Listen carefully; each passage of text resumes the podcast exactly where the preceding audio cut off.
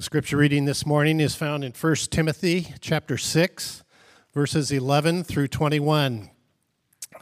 Give you a moment to find that in your Bibles. 1 Timothy chapter 6 at verse 11. But as for you, O man of God, flee these things. Pursue righteousness, godliness, faith, love, steadfastness, gentleness Fight the good fight of the faith. Take hold of the eternal life to which you were called and about which you made the good confession in the presence of many witnesses. I charge you in the presence of God, who gives life to all things, and of Jesus Christ, who in his testimony before Pontius Pilate made the good confession, to keep the commandment unstained and free from reproach until the appearing of our Lord Jesus Christ which he will display at the proper time. He who is the blessed and only sovereign, the King of kings and Lord of lords, who alone has immortality, who dwells in unapproachable light, whom no one has ever seen or can see. To him be honor and eternal dominion. Amen. As for the rich in this present age, charge them not to be haughty nor to set their hopes on the uncertainty of riches, but on God, who richly provides us with everything to enjoy. They are to do good, to be rich in good works, to be generous and ready to share, thus storing up treasure for themselves as a good foundation for the future, so that they may take hold of that which is truly life. O Timothy, guard the deposit entrusted to you Avoid the irreverent babble and contradictions of what is falsely called knowledge, for by professing it, some have swerved from the faith. Grace be with you. This is the word of the Lord.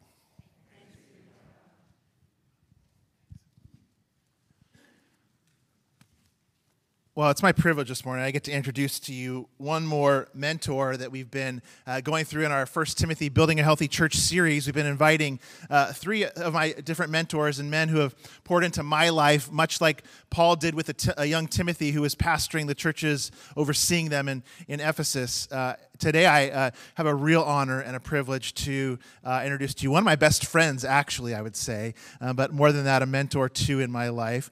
Uh, Dale Barrett will be coming up in a moment. Dale pastored for over 40 some years uh, at multiple churches in California, Texas as well, am I right?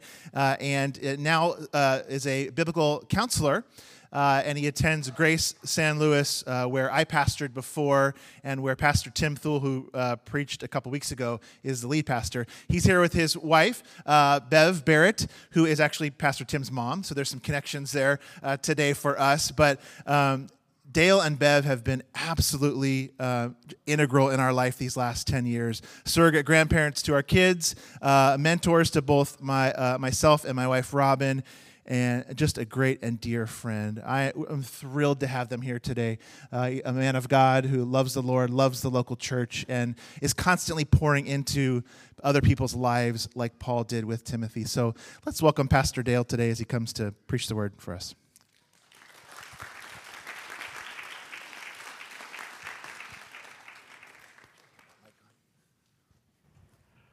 Well, good morning.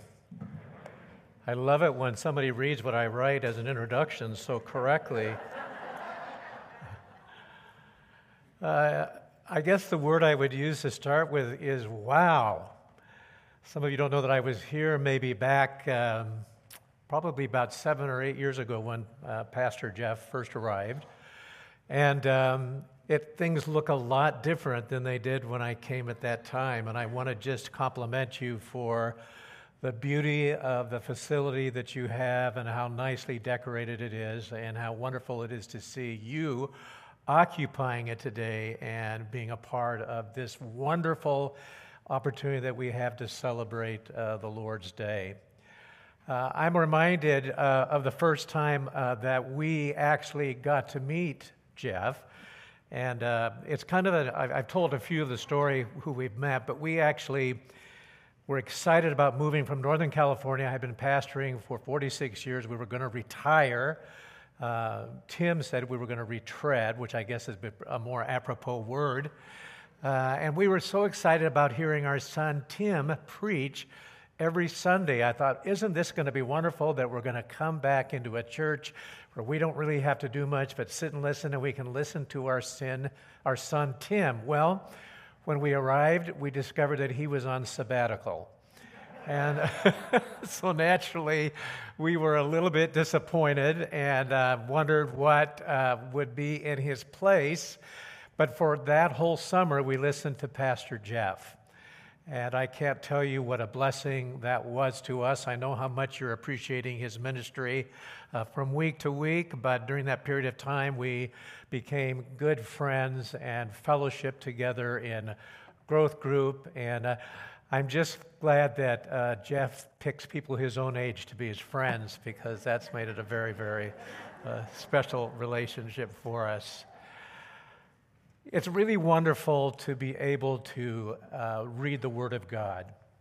I always think that when I'm reading the Word of God, is that if I have an audience with the Lord Jesus Christ Himself, who describes Himself as the Word. And so there's a wonderful phenomena when I'm reading the Word to know that I'm actually hearing the words of God Himself and that He is revealing Himself to me through His Word. And how incredible to receive a letter like Paul wrote to Timothy. Can you imagine receiving that letter yourself? Opening it up and beginning to read all the words of encouragement uh, and the words of instruction, and to be so challenged as he was, and I'm sure as he read those words and it was circulated in that first century. The, the, the theme of this book is about how the church is to live together.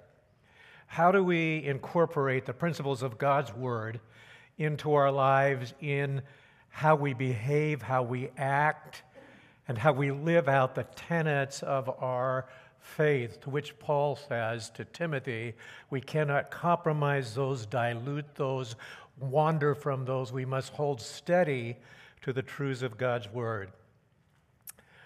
But the church is really defined uh, by its own definition as the ones who are called out so, if we were only going to do that within the local body, apply these principles, it would be good for us, but we would miss the whole content of what God intends for His church to do. Uh, the word actually means the called out ones, the ones who are called out to be God's people in a, in a needy world. Um, we live in probably, in, I, I, you know, I, I know every generation says it, but in the 73 plus years that I have lived, uh, this feels like the most godly, godless time that we have lived. Do you feel that way sometimes? Uh, Romans 1, which says at the very conclusion that in the end, God will give people over to a reprobate mind, and what was evil will be treated as good, and what was good will be treated as evil. That's happening in our generation in living color, isn't it? And it's frightening. Uh, and it's alarming, but it is what God's word says will come uh, in the end days. And so, the challenge, I think, in the midst of all of this is how then do we live godly lives in a godless world? Could I suggest that that can even be hard at church sometimes, isn't it? Just sometimes because we have different ideas and different concepts and maybe different ways that we do things. But translating that into the world is a challenge to be sure. Why is it important that it be translated into the world? I think there are two passages of Scripture that I come to mind. This is not in your notes, this is just kind of extra. I was thinking about it this morning. One is in the book of Second Thessalonians when Paul says to the church there, having reviewed his time of ministry, he says this He says, You know, I've been with you for a while. And during the time that I've been here, I have tried to live a holy life. And I want to live my life so that it's been beyond reproach. I haven't wanted to be a burden to you.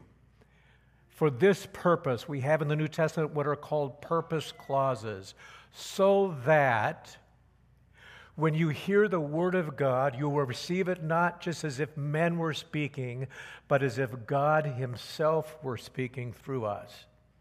So, what he's really saying is that the Word of God will not just be something that we say, but something that we live out.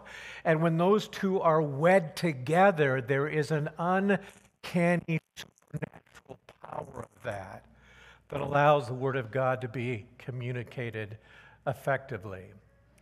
There's another passage of Scripture that you may not have thought about in that way, and it's found in the book of Luke, chapter 6. It's the parable of the wise man and the foolish man. Do you know that story? And I, I would, I, I don't have time, but I would have you answer the question what was the difference between the wise and the foolish man? I think the very clear response would seem to be that the wise man built himself his house upon a solid foundation, and the foolish man built his house up on a sandy foundation, so that when the inclement storms of life came, the house upon the rock stood fast, and the house upon the sand was shattered. But Jesus says that was not the primary difference. Here's what he says The man who hears the word of God and does it is the wise man. The man who hears the word of God and does not do it is the foolish man. So, once again, God is not in his economy of talking about the efficacy of the gospel, only concerned about the fact that we hear the truth of His Word, but that we then live it out in our lives, because that's what brings to it the vitality of human experience and testimony that people honor. Someone has said that our lives are sometimes the only Bible that anybody reads. And so we have this challenge, I think, of how then can we live a godly life how do we exercise godliness in a godless world? And I want to think about that with you, but before we do that, I'd like to pray that God will help us see that clearly and that it will become for us a personal challenge. I've been studying these verses for a while, and I can't tell you how much they have impregnated my own heart and stimulated me to think about how can my life be the most apt reflection of Christ in a world so desperately needing to see that. Will you join me in prayer as we ask God for us? Thank you, Lord Jesus. We do pray for that today. We acknowledge that we are sinners in need of a Savior.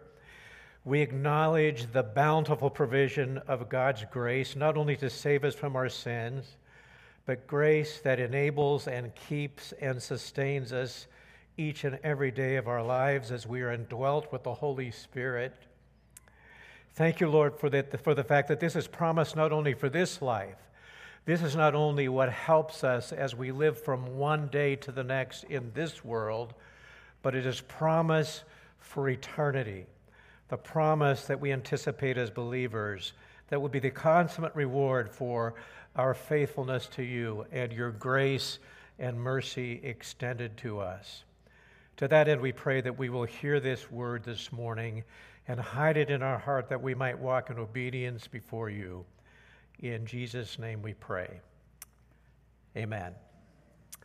I want to talk then about godliness because this letter is a guide to how the church should work, not only within itself, but a call to Christ centered godliness for the sake of the church and a lost world too. That word godliness appears 10 times in this book. Maybe you were told that at the outset of this message, uh, this study of this book that you've been having together.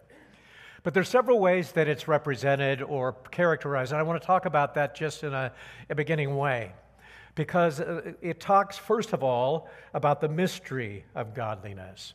And so, if you're following along this morning, uh, we won't have time to look at all these verses, but clear back in chapter 3, when Paul is talking about uh, the, the focus of the church and its ministry in holding up and buttressing the truth of the gospel, he suggests that there is the mystery of gospel and then he explains in those verses and you remember them in verses 14 through 16 something about the incarnation and the ministry of jesus christ and his saving work, which really lies at the very heart of understanding what godliness is. It's the mystery of godliness. I think the mystery of godliness is how do we, as sinful men and women, indwelt by the Holy Spirit, live godly lives?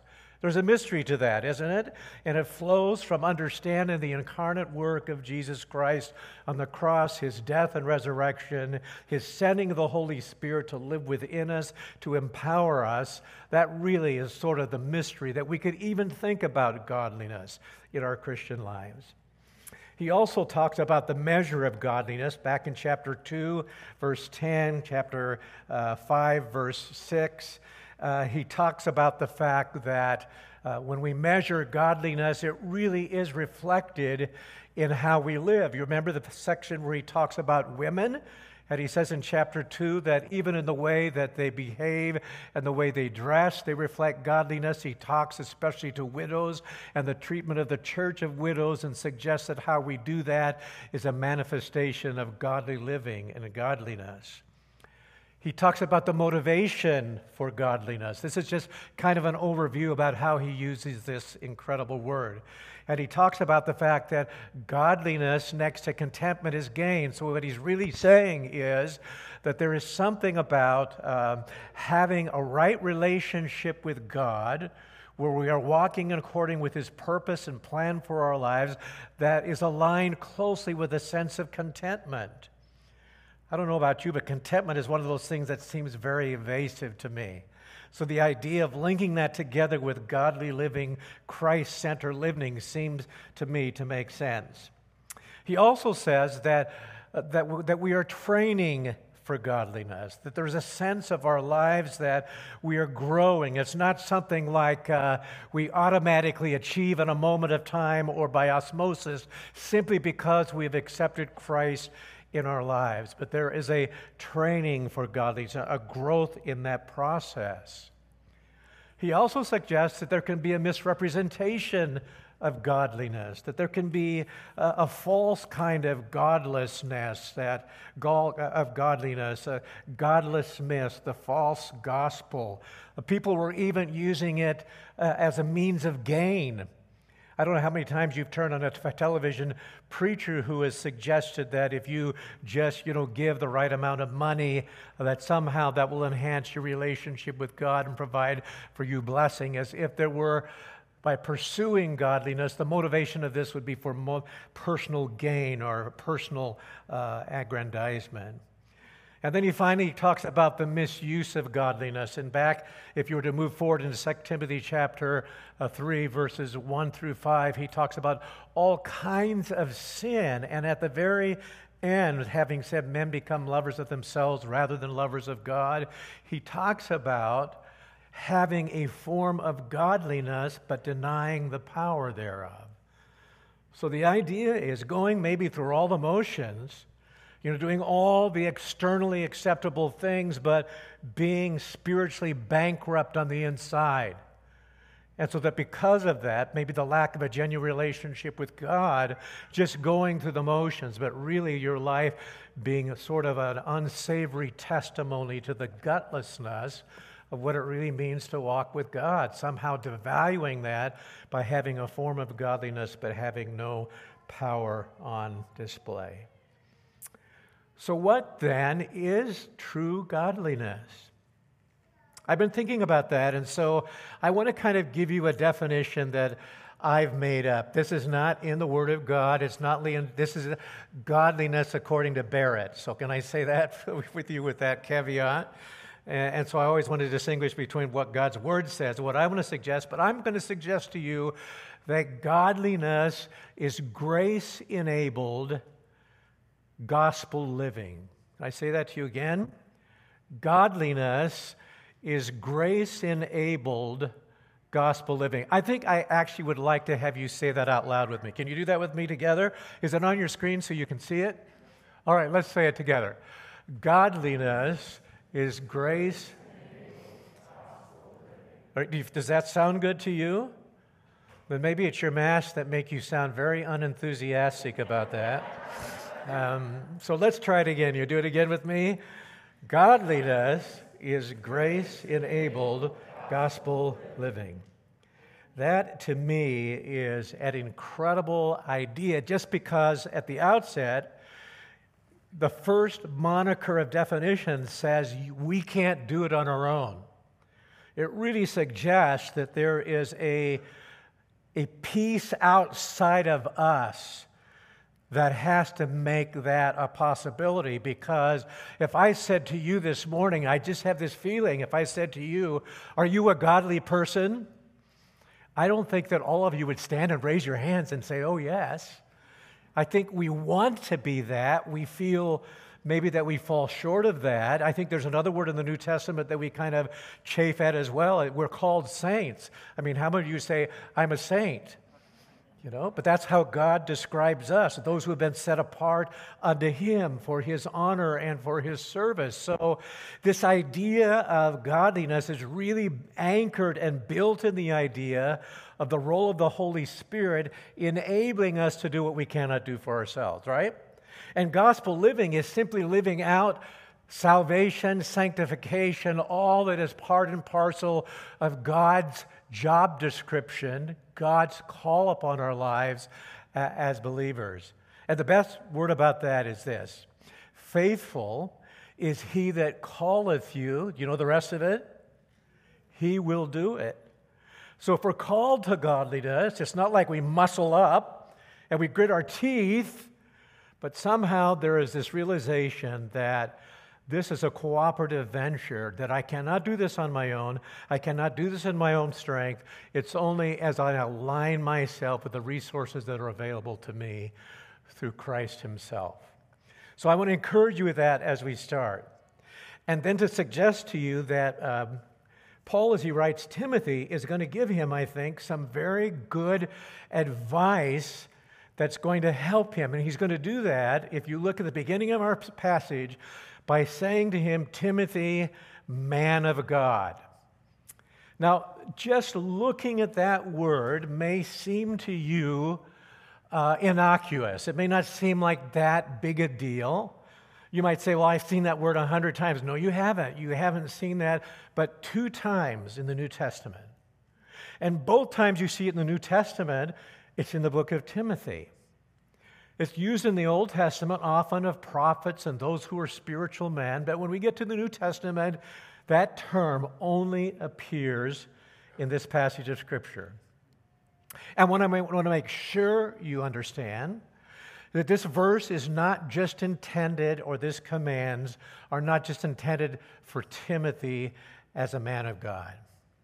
But if you were to wander over into 2 Timothy chapter 3, and if you read about Scripture, and that all Scripture is given to man and is profitable for our training and our growth and our correction, you will notice this so that, remember that purpose clause?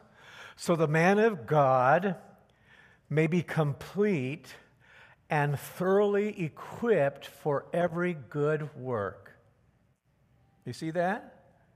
So, what the Word of God is saying is that Yes, Timothy, you're a man of God, but I think by inference in this passage of Scripture that the, the path and the road to godliness is for all of us because all of us have access to the Word of God.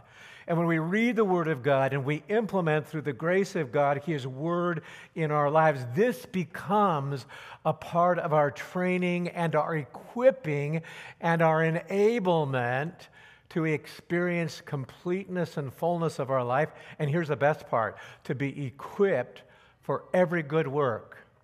Now, every good work is every spirit enabled work because good works that matter in God's sight are not the things that we try to do ourselves.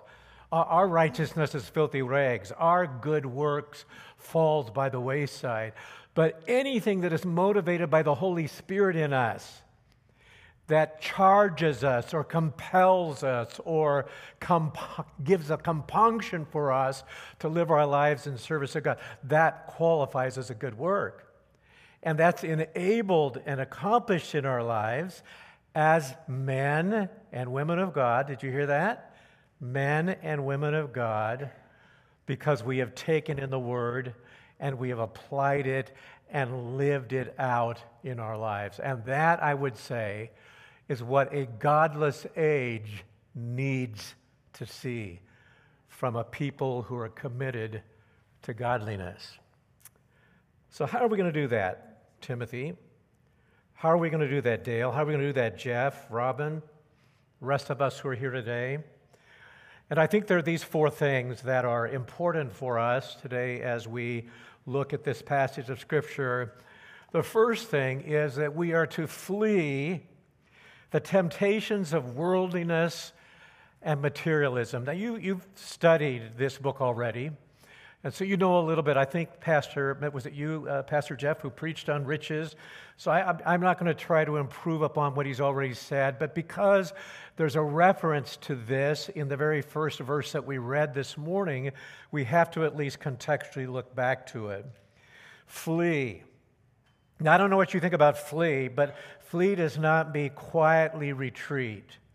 It doesn't mean take, you know, sort of quiet steps, you know, easily behind. That is not what is resident or reflected in the use of the word flee. In fact, uh, Paul will write the church at Corinth and say, flee evil passions. He says later in 2 Timothy, flee youthful lusts. So he's talking about a very abrupt decision to move away from. There is a sense of urgency in the word of flee and I think that's important because it's so easy for us, and, and if you'll pardon me using this word, to kind of dance with the devil. It's so for easy for us to try to live the best of both worlds. Say, I can, I can do just this much or hang on to this little piece and allow ourselves to be caught in the web of temptation and James chapter 1 gives a wonderful treatise about how that process takes root in our lives and we're drawn away by our evil desires, and ultimately it results in, in brazen sin against God when we yield to temptation. Flee. Flee from the temptations of worldliness. Flee from those things that will pull you away from the pursuit of godliness. And there are three things that he suggested, and I think they're in your outline for you today. The first is from doctrinal error, promoted by those who are depraved in mind and deprived of the truth. Doctrinal error. Never have we lived in a day and age where there is so much that is passed off as gospel, so much that is passed off as uh, the power of positive thinking, self, uh, self-love, self-pursuit, self-care. All of these things sort of are masquerading as substitutes for the genuine call and claims of the gospel. And it's easy, it's easy to get sucked in by those things. It's interesting to me that many of them contain elements of truth. It's my, it's my kind of conviction that truth uh, that we watch out for is truth that's either distorted or diluted. Let me tell you what I think the difference is. Diluted truth is truth where something less than the full gospel is presented. When something's subtracted from the truth of what God's word intends.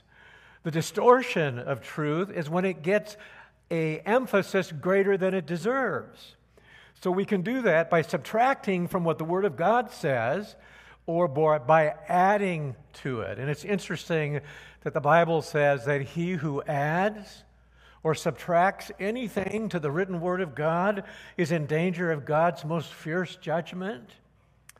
So, this idea of fleeing the temptations of worldliness and materialism and somehow being seduced by doctrinal error is really something that we have to be alert to. And I would just add to that, Paul, when he writes in Ephesians chapter 4, says, We cannot be like little children who are tossed to and fro by every wind of doctrine but he says because of the church and its function, which he outlines as teachers and those in authority over us, that they are able to work in such a way so that we discover and build our lives on a foundation of truth that is unassailable in the light of the winds of, of bad and doctrine untrue to God's Word. Doctrinal error can be a way that we are led into temptation as well as discontentment with what we have. Um, the Bible says we should be content that we have enough to eat uh, and we have clothes on our back and that God provides a roof over our head. And uh, are you content with that? You think? How about a bigger house? How about better food, right? How about more money in the bank? Bev and I have just kind of been through a season of I can be, uh, I'm trying to watch my time to make sure I, I'm careful here. Bev and I have been kind of through a season where we discovered that we had some money that we didn't know we, we had. Isn't that, isn't that make for a great day? Um, that, doesn't, that hasn't happened before, but, uh, and it happened, and, and, it was significant. It was just, and here's, here's the deal for me. I've always kind of lived thinking, oh, if I just, if we just had a little bit more, you know, then I, then I wouldn't have to worry about maybe still working, and maybe I wouldn't worry about, you know, if something happens to us and we don't want the children to have to come take care of us. And oh, I would just, I just know I'd be so much more happy if I had just a little more money. We've had that money now for four or five months, and it's actually created more problems than it's resolved problems. That's something? And, and, the, and the, the teaching to me in all of that is this is not really how God intends to fill the cavernous needs in our life that only He intends to fill. And the deception of the enemy is to get us thinking, you know, in the way of the world and to how somehow get ourselves lured into that sense of false security where we can, you know, check the stock market and, and measure our savings account and, and get an appraisal of our house to see just how much value and worth that we have. Desire for riches and worldly things to fill the void that only God can have, can fill, uh, is, is, I think, a temptation uh, in our lives. I, I can remember just as a young man, um, reading Life magazine. Does anybody here remember Life magazine? a couple of us are old enough to remember that. And I can remember a huge spread on J. Paul Getty. I don't know if you know who J. Paul Getty is, but he's, you know, was one of the richest men in the world. And uh, he, is, he, is, he is in a house of opulence. Just, and he's seated in one particular picture that's across a twofold uh, page. And it's, it's a, this, I can't even explain the extravagance and the opulence and the, uh, the, the, the, beauty of the room. Uh, it's, it's, it's been, uh, it has just all this wonderful tapestries hanging in the wall and beautiful wood, wood carvings and a, a table that probably costs more than your church would sell in the market for. And um, there are 24 chairs. I counted them on the table, around the table. And he's sitting in one end by himself. And I think it's maybe uh, one of his many cooks who is bringing his meal to him. And underneath the caption is, I am the loneliest man in the world. I've thought about that so many times. How easy it is for us to be deceived or tempted by the things of the world that, that can seem, you know, innocuous to us. But reach out, and before we know it, we're snatched in the magnet of their hold and we find ourselves making decisions that we read later that can create for us great, great sorrow and sadness. Run from that. Don't dance with it. Run, flee with a sense of urgency because the enemy is looking to catch you in your pursuit of godliness in a way that will take you off course. Not only are we to flee those things, but we're to follow after godliness and the fruit of the Spirit. Now, follow after it seems not to be as strong as the word pursue. So let me just say, first of you, in the Greek, pursue and uh, flee have the same degree of urgency in the words that appear there. So, with the same alacrity and speed that I am leaving these things that have the capacity for temptation behind me, I am running towards the things that have value for me. I like the word follow after because it's a process. It's not just a spurt, right? It's not just, oh, I'm going to go get that, but it's a sustained effort of following after godliness and the fruit of the Spirit. Someone has said this The Christian life is not just about what we're running from, but what we are running towards. I, I want you to think about that. Sometimes, you know, when we are running from something, we're not sure really where we're headed. I heard it someone say one time if you aim at nothing, you'll hit it every time. So you kind of have to, when you're leaving behind something, there has to be a focus that is compelling and motivating you in the direction. God wants to fill the void that you're leaving behind with the things that have not served you well with the fullness of what he intends. And let me just remind you of a verse that the Bible uh, says, and it's kind of a core verse for my life and my ministry as a counselor. And it's really this the thief has come to steal and destroy, but I have come that you might have life and to have it more abundantly. What it really says is, I have come that you might have the fullest life that you can imagine that I've prepared for you. God's intent for us is not misery. God's content for us is not that we should go around with uh, blank faces and sad countenances because of the, value, the, the, the valiant fight that we're engaged in that is uh, draining us of our strength.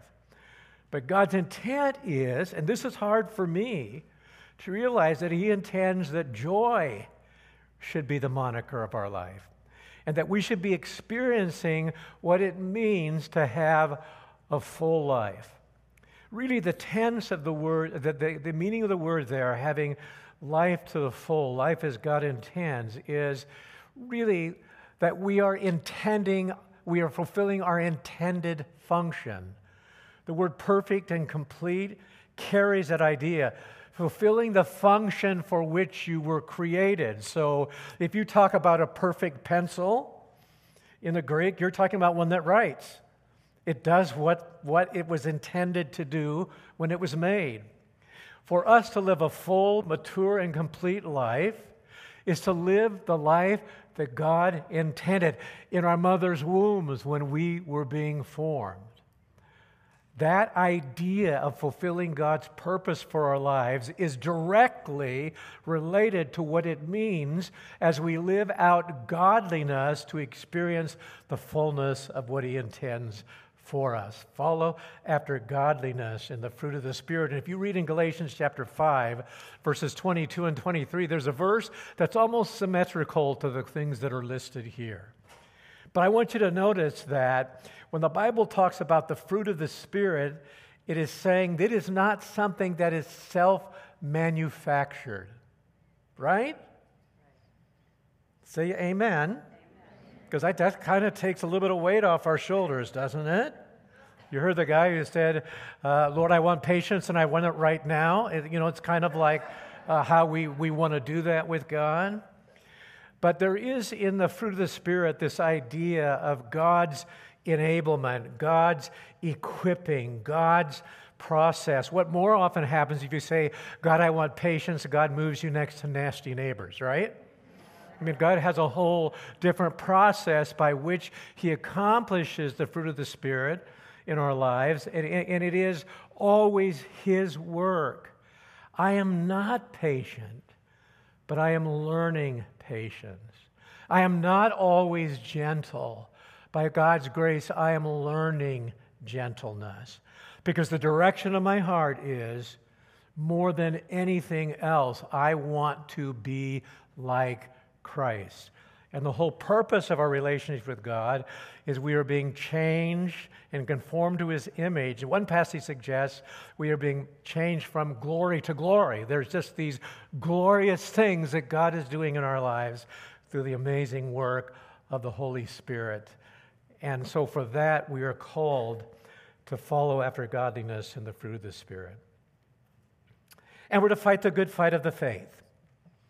I kind of like that, don't you? I like just sort of the masculine thing about, you know, getting my armor on. That's Ephesians 6 that talks about, you know, putting on the whole armor of God that we may stand against the wiles of the enemy. Remember the rest of that? For we wrestle not against flesh and blood. And let just me say parenthetically, your husband is not your enemy. Your boss is not your enemy. Your children are not your enemies. We wrestle not against flesh and blood, against principalities and powers. We, we wrestle against the enemy's cohorts who are committed, much like a roaring lion who goes around seeking whom he may devour. It's pretty good to know who the enemy is, wouldn't you agree? And don't look across the table and say, it's you. But remember, our enemy is the enemy himself. And the Bible suggests that we're to fight the good fight of the faith, not any faith. That little article in their Greek means the faith.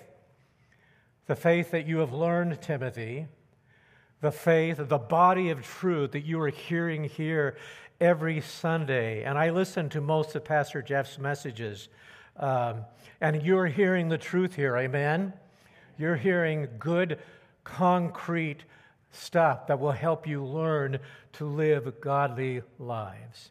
So, fight the good fight. How do we do that? Well, one of the things we're supposed to do is to take hold of eternal life.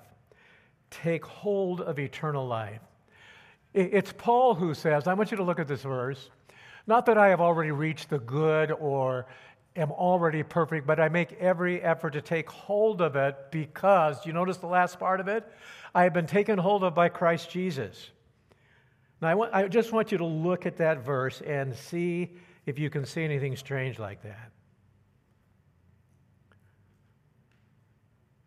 Here's the truth God is already holding on to you. God has grabbed a hold of you. From the moment you got saved, God took you, He sealed you with the Holy Spirit, marked you as possess- you're His possession, as you belong to me. And nothing can separate you from me. Nothing can pull you out of my hand. So he must be holding on to us, right? Why do we have so much trouble holding on to him? I can remember once I was uh, nine years old and I was on my sister's shoulders. Bad thing. Uh, I was already bigger than her. She was 12, but I was big. And she was, she was going to drown too. And finally, she threw me off, and I'm in the water because I couldn't swim, and thrashing around, and scared to death. And a big burly, uh, I guess burly, uh, lifeguard jumped into the pool and grabbed a hold of me. And the whole time he was holding on to me, I was just kicking and screaming and thrashing. And he kept saying to me, I've got you. I've got you. And finally, that moment passed, and I realized that I didn't need to kick and thrash anymore, but he was holding on to me. How much of our life is about kicking and thrashing, huh? Not realizing who really has us in, our, in his grip. Who's holding on to us? Even Paul in his journey, in this text, he said, I'm forgetting those things which are behind me, and I'm pressing on towards those things which are behead for the mark of the prize of the high calling of God in Christ Jesus. Realizing that part of that is just grabbing hold of the one who already is holding me in his hands. If you don't hear me say anything this morning beside that, I want you to hear this God is holding on to you. Can you say, God is holding on to me? Will you do that just for me? Say that with me. Is, is that good news? I'm trying to get a hold of him. I'm thrashing sometimes wildly but God's got a hold of me. In this passage of Scripture, Paul is saying to Timothy, Take hold of eternal life. It's already yours. You've been called to this. When you made that confession before us, you made a confession to the whole body of truth of the gospel. Take hold of eternal life and keep the commandment untainted and free from a reproach. Now, it should be reproach, not, not approach. Keep the commandment. What commandment? Commentators have an interesting time talking about this, but the suggestion it is it, it's the commandment that Jesus said when he said in the book of John, A new commandment I give to you. Do you remember what that was? Love one another. Don't let go of that commandment. Don't compromise that live that without taintedness, without carelessness, with deep, abiding commitment, live that out so that your life will be above reproach. Why does that make a difference? Because when people see us living a godly life like that, the words that we say have credibility. When we're not living a life like that, when we're walking in our own selfish indulgent sin and doing our own thing, we don't have any credibility. One of the problems in the 21st century, godless age that we are living in, is the church has not sounded a clear voice. The church is not sure how it feels about abortion. The church is not sure how it feels about same sex marriage. The church is not sure about things that we believe are unequivocally clear in the true gospel of the word. Amen? And so when the world looks to the church, they're not sure which way to look. And so it's incumbent upon us who are a part of the church, living out our faith in the church, pursuing godliness in the church, to understand godliness is illustrated by the connective links between what we profess and how we live. And that gigantic challenge is grace enabled, that gives us strength to help us live out the life that God has called us to live to his glory. Paul's call, talk, Timothy's calling uh, and his charge, clear back in chapter 1, verses 3 to 7, is to wage the good warfare, holding faith and a good conscience, standing up for truth. They refer to the confession that was made by Jesus, if you read this context carefully, before Pontius Pilate. Maybe you say, well, why is that there? If you go back and read John chapter 18, verses 30, 33 to 37, you'll understand that, that that's when they were trying to get Jesus to kind of hang himself. So, are you king? Yes, I'm a king, but not of a kingdom here.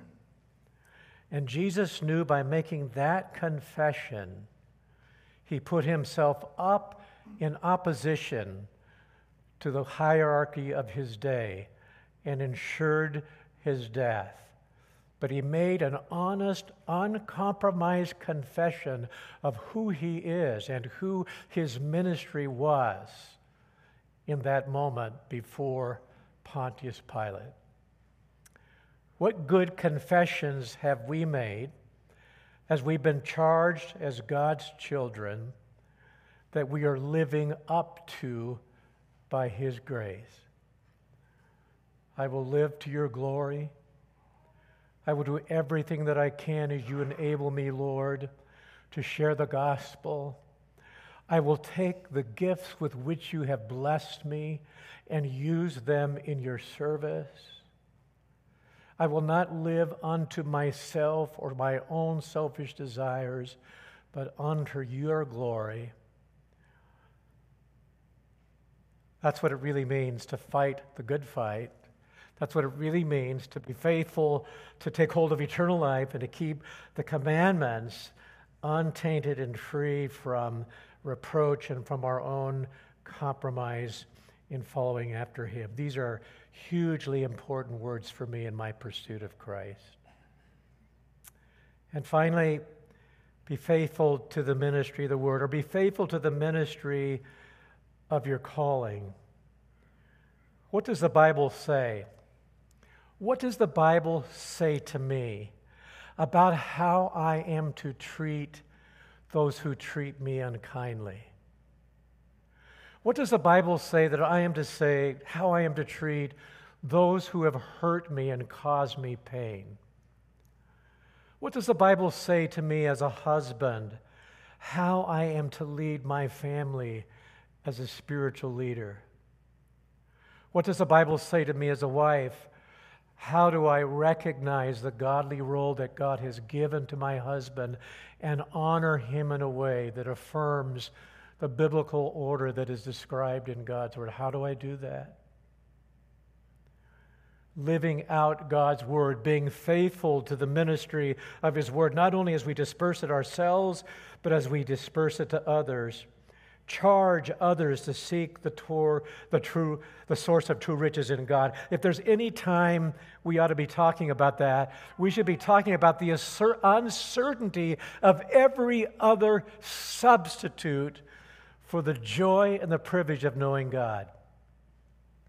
There's nothing else to, to count on in a day and age of changing values, nothing else to count on in a day when people are watching Bitcoin numbers every day to determine their, their future. It's really difficult to trust in the uncertainty of the riches of this world as opposed to the certainty of God, who God is, who loves us, who gives life. And did you notice this in this passage? and who wants us to enjoy life. Did you know that God wants you to enjoy life? Have you ever lived thinking if this is fun, God mustn't want it? Or if this tastes good, God doesn't intend it? I mean, there's a whole sort of backward thinking we can do instead of thinking about God wants us to enjoy the life that He's provided, and He wants it to be a full, abundant life. Now, those words all have different definitions in the context of God than how the world would define them, but because we are people who want to live lives that are characterized by godliness, we care about what His Word says. And then it says to challenge others as we're being faithful to be rich in good deeds, generous uh, lives that are sharing the richness and the fullness of what God has given to us. Pastor Jeff made an allusion to Haiti this morning, and I'm grateful that you are praying for Haiti. And do I have just a few minutes, Jeff? I can speak. So, I had the privilege of working in Haiti for the last 10 or 11 years, and this is really not to talk about me. But during the time I was there, we established a relationship with a fellow by the name of Gilbert. Now, I called him Gilbert for a long time until he straightened me out, but it's, it's Gilbert. And uh, Jeff actually traveled with me on one of my trips there. We established a training institute there, and Jeff was one of our very best teachers who ever traveled with me there for, uh, what we stayed for a week, Jeff? Something like that.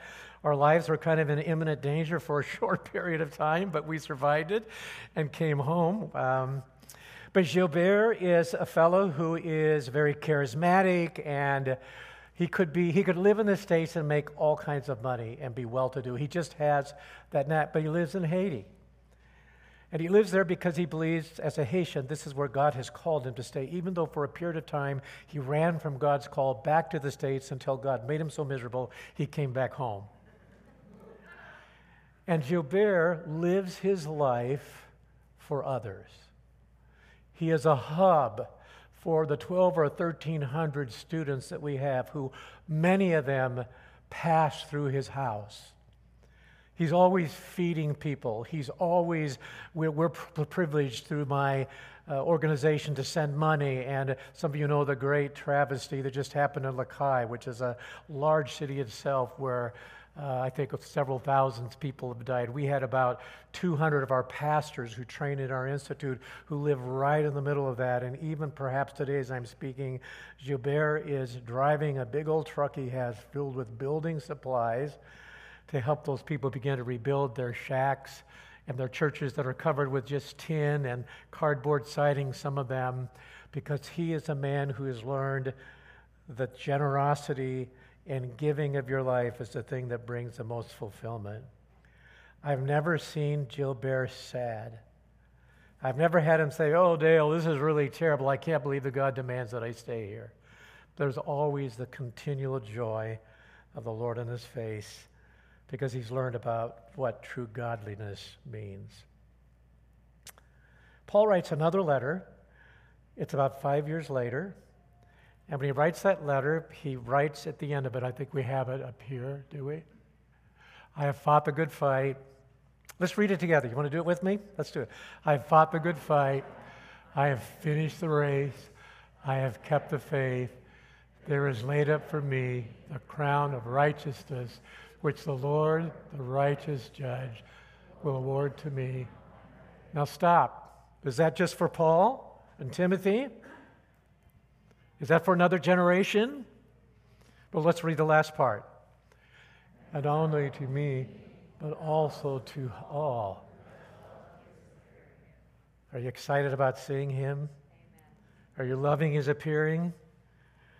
These are God's promises as we pursue God enabled, grace enabled gospel living. In February 27th, my 97 year old mother went to be with the Lord, and uh, I was with her. And it was interesting to see how true this verse was for her life. To see her just simply having relinquished life, surrender herself, and to step over the threshold into that eternity that God promises to us. Paul says that what God has provided through us in godliness is not good just for this life, but thanks God for thank God for that, but even for the life to come. May God help us to live grace enabled, gospel living lifestyles to his glory. God bless you. Thank you for letting me share this morning.